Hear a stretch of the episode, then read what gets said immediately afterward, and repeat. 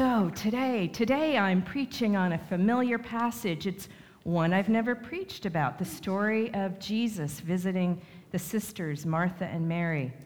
It was my choice to preach on the passage today, and I'm looking in our church for our Marthas. They're not all here. But I think the reason I've never preached this is that no male head of staff pastor wanted to assign it to me, the female pastor. It's a little stereotyped as a woman's message, and yet, for a couple of reasons, I've been newly interested and drawn to this passage.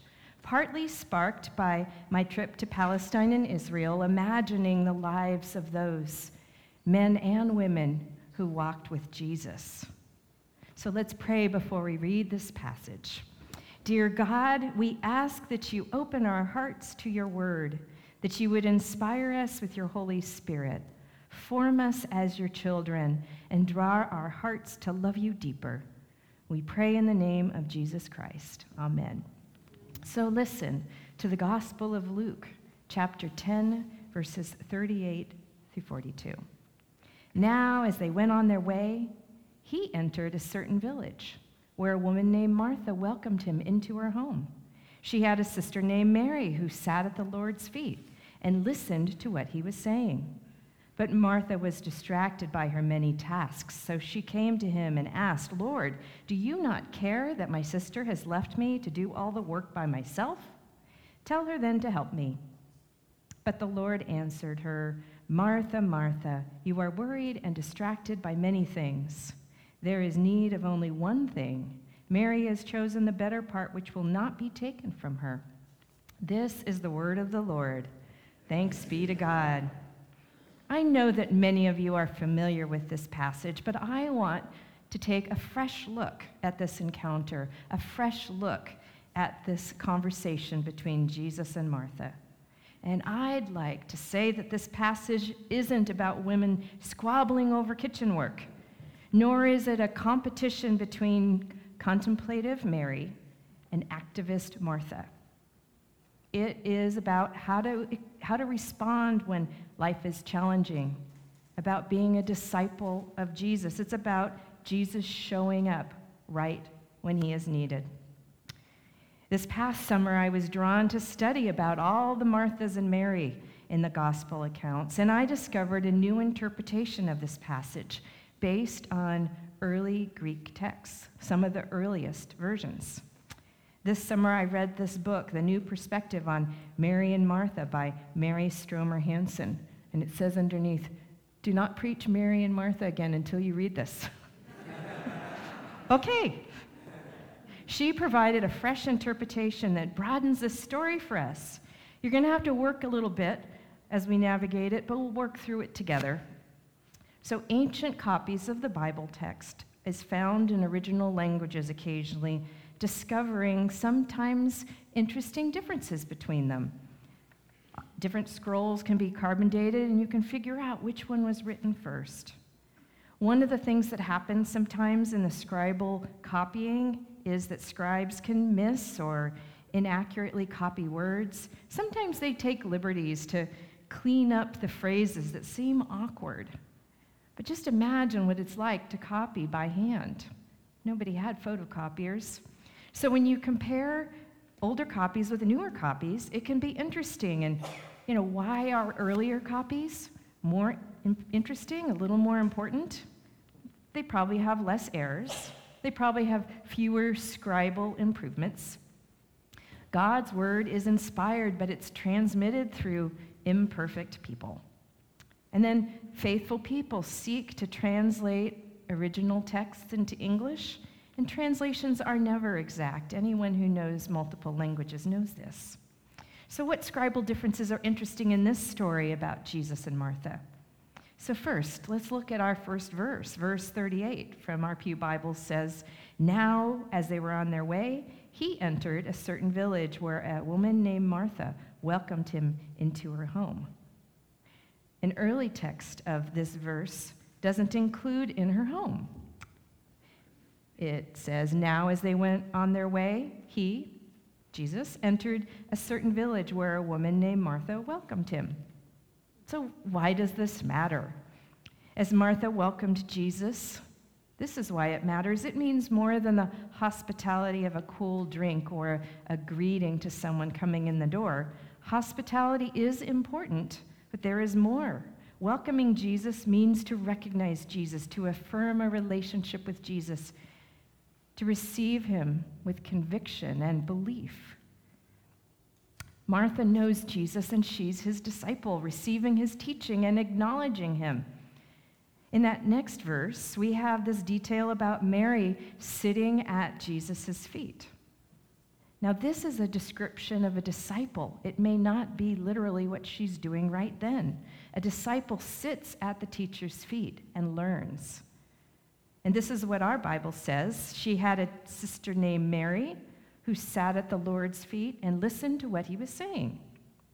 But an earlier text is missing the who. And there's a conjunction that should mean also. So while it's a bit awkward in English, this passage can be translated She had a sister named Mary, also sat at the Lord's feet and listened to what he was saying.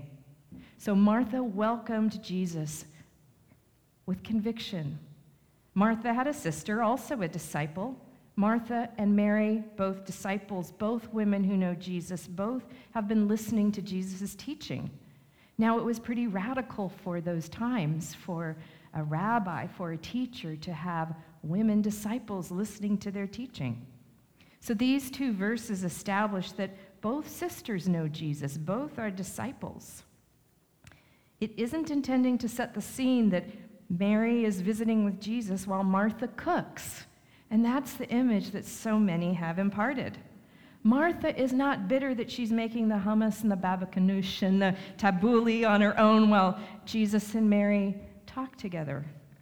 Mary might not even be there. Martha says, My sister has left me. Martha literally says, Mary has left her behind. So is Mary with the other disciples, the ones who aren't there right now? If indeed Mary isn't in the house, perhaps she's part of the women who have been following Jesus supporting his ministries. Perhaps we've had it wrong. Perhaps Martha isn't passively aggressive talking to Jesus about her sister right in front of her. We don't know for sure where Mary is, but we know that this interaction is between Martha and Jesus. Do you notice we hear nothing from Mary? I think that many interpreters have just assumed this is a household squabble between women and chores. A little exegetical mansplaining is what I call it. But Martha's experience is relevant to anyone, any gender, who seeks to welcome and acknowledge Jesus and follow him, and then finds it's hard. Life is full of busyness. We can relate to Martha's story anytime life is demanding and we're overwhelmed. Is that all of us? Have we all been overwhelmed? Martha is constantly being pulled, overwhelmed concerning much. When the translator says that she's distracted by her tasks, the word used in the Greek text is the same word, diakone, used to describe ministry work throughout the New Testament throughout the Gospels and the letters. And by the time Luke wrote this account, the word had been well established for work. So I don't know why they call it tasks. I don't know why we translate it in English as tasks instead of work or ministry or service. It could be any and all of those things. This word diakone, it's where we get the word deacon, an ordained office of the church. So it isn't just about the day's chores, but Martha's weighed down by all her work. That is familiar to all of us. She's fretting about all her work, not just dinner. And she's clearly familiar with Jesus. She surely knows he's a humble guest. He's not overly concerned with where he sleeps or what he eats. I believe that Martha is already overwhelmed when Jesus shows up. In fact, I would say he's shown up just on time. Jesus does that, you know, shows up just on time. Just on time to redirect her thoughts.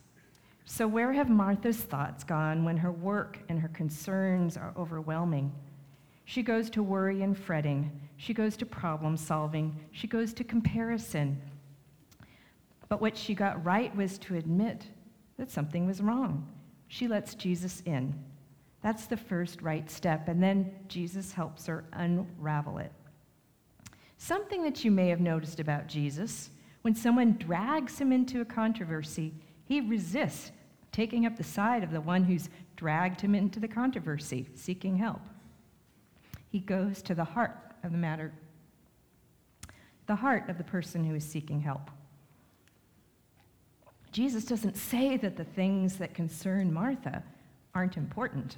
He recognizes that Martha is worried about many things. The problem is less about the work than about the state of her heart. Because there will always be work.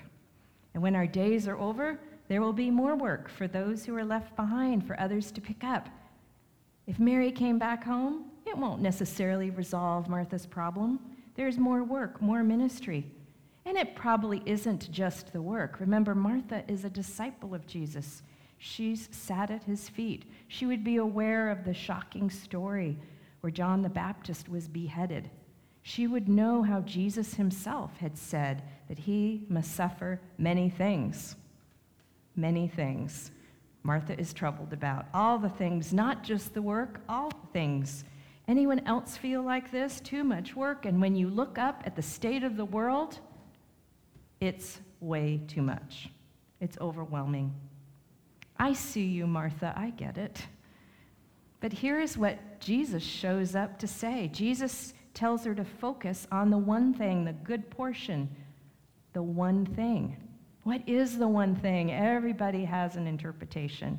But I think that one thing harkens back to that central tenet of the faith one, the Lord is one. Deuteronomy 6. Hear, O Israel, the Lord is our God, the Lord is one. You shall love the Lord your God with all your heart, all your soul, and all your might. And actually, in this text of Luke, before this passage that we're studying this morning, Jesus is tested by a legal expert and in return, Jesus asks him about the law, and the legal expert quotes this exact same passage that you will love the Lord your God with all your heart, all your soul, all your strength, all your mind. Oh, and he adds, and your neighbor as yourself. But look at how Jesus is with Martha. He's not argumentative, he doesn't test her, he guides her kindly. Martha, Martha. Jesus kindly says her name. Look at me. Jesus says, I know your name, I see you. Focus on the one thing, the good portion. The good portion is to love me, to know me. Don't fear that you're defined by your work. Focus on me, that central thing, that one thing. Don't get drawn into comparison and resentment about your sibling and what they're doing or not doing. Comparison. That's a place we go when we're overwhelmed, isn't it? resentment. I have some wisdom from my BFF, my imaginary BFF, Brene Brown. Your lack of work is not making me resentful. My lack of rest is making me resentful. Sometimes when we're resentful, we need to look at our own selves. She also says, when I start to feel resentful, instead of thinking, what is that person doing wrong? Or what should they be doing? I think, what do I need that I'm afraid to ask for. This is wisdom. What does Martha lack? What does she need that maybe she's afraid to ask for? What do we need in our hurried and too busy lives? We lack peace. We lack that peace that can only be found in knowing and loving God. Peace. Don't we all want peace that won't be taken from us? You know, I had a day this summer where I felt so overwhelmed, and I was actually studying this passage, reading that book about Martha and Mary. I thought, Jesus, where is my sibling, my brother? Off where? Dancing on waterfalls, lounging on beaches, spending quality time with Jesus and all his friends. Uh, but I'm advanced. I didn't stay there too long. What I did in that middle of being overwhelmed as I left the laptop and the phone and the pile of to do lists and the post its. And I walked around the church buildings. And then I came into this sanctuary and I laid on a pew. I do that actually. when I want to pray, come, Lord Jesus, I prayed. I focused on that one thing the love of God, the peace of God. I lay in the quiet, talking with Jesus, and I determined that part of the overwhelm was not just about too much, but also about anxiety anxiety about the state of the world, about the things in my life that bring me grief and fear I have for those whom I love. We all have those fears, right? But I was doing that work with Jesus to unpeel back to my feelings. What do I need? What do I need? I need peace. I need to feel God's love. In part, I'm going through this process where I'm going to have a significant birthday next year that makes you think about the nature of your life and your work. It has a tendency to draw you to a place of comparison or a place of knowing what do I need? What do I need? How am I experiencing growing in the love of God? Do I have peace? And here is what I know I know that I experience the love of God right here in this church with all of you. I hope you do too. That this is a place of formation, a place of knowing God, experiencing His love and knowing His peace. I hope you experience it as a place where uh, we are attentive to Jesus nudging us, attentive to when He shows up in our midst. Let's notice when Jesus shows up because Jesus shows up right when we need him, just like he did for Martha when she was overwhelmed. Jesus shows up calling her name. Now, for us, it'll take different forms. But we know when we're attentive, we experience when Jesus shows up calling our names. All of the work, all the choices that we make should lead to Jesus. We don't focus on our sibling, we don't focus on the work, and we don't focus on the fear that overwhelms us. But this takes preparing our hearts. It takes sitting at the feet of Jesus, as Martha did, as Mary did. As a church, we seek to sit at the feet of Jesus. We seek to know God. We seek to be formed by his love, to listen to those invitations, to read his word. As a church, we also seek to be nourished by this table this table that's spiritual food for this journey, the spiritual food where we will receive our good portion. There's enough good portion to go around. And may this table remind you of your good portion in the love of God, the love of the Holy Spirit. May this table remind you that God loves you. He has what you need, He has peace. Amen.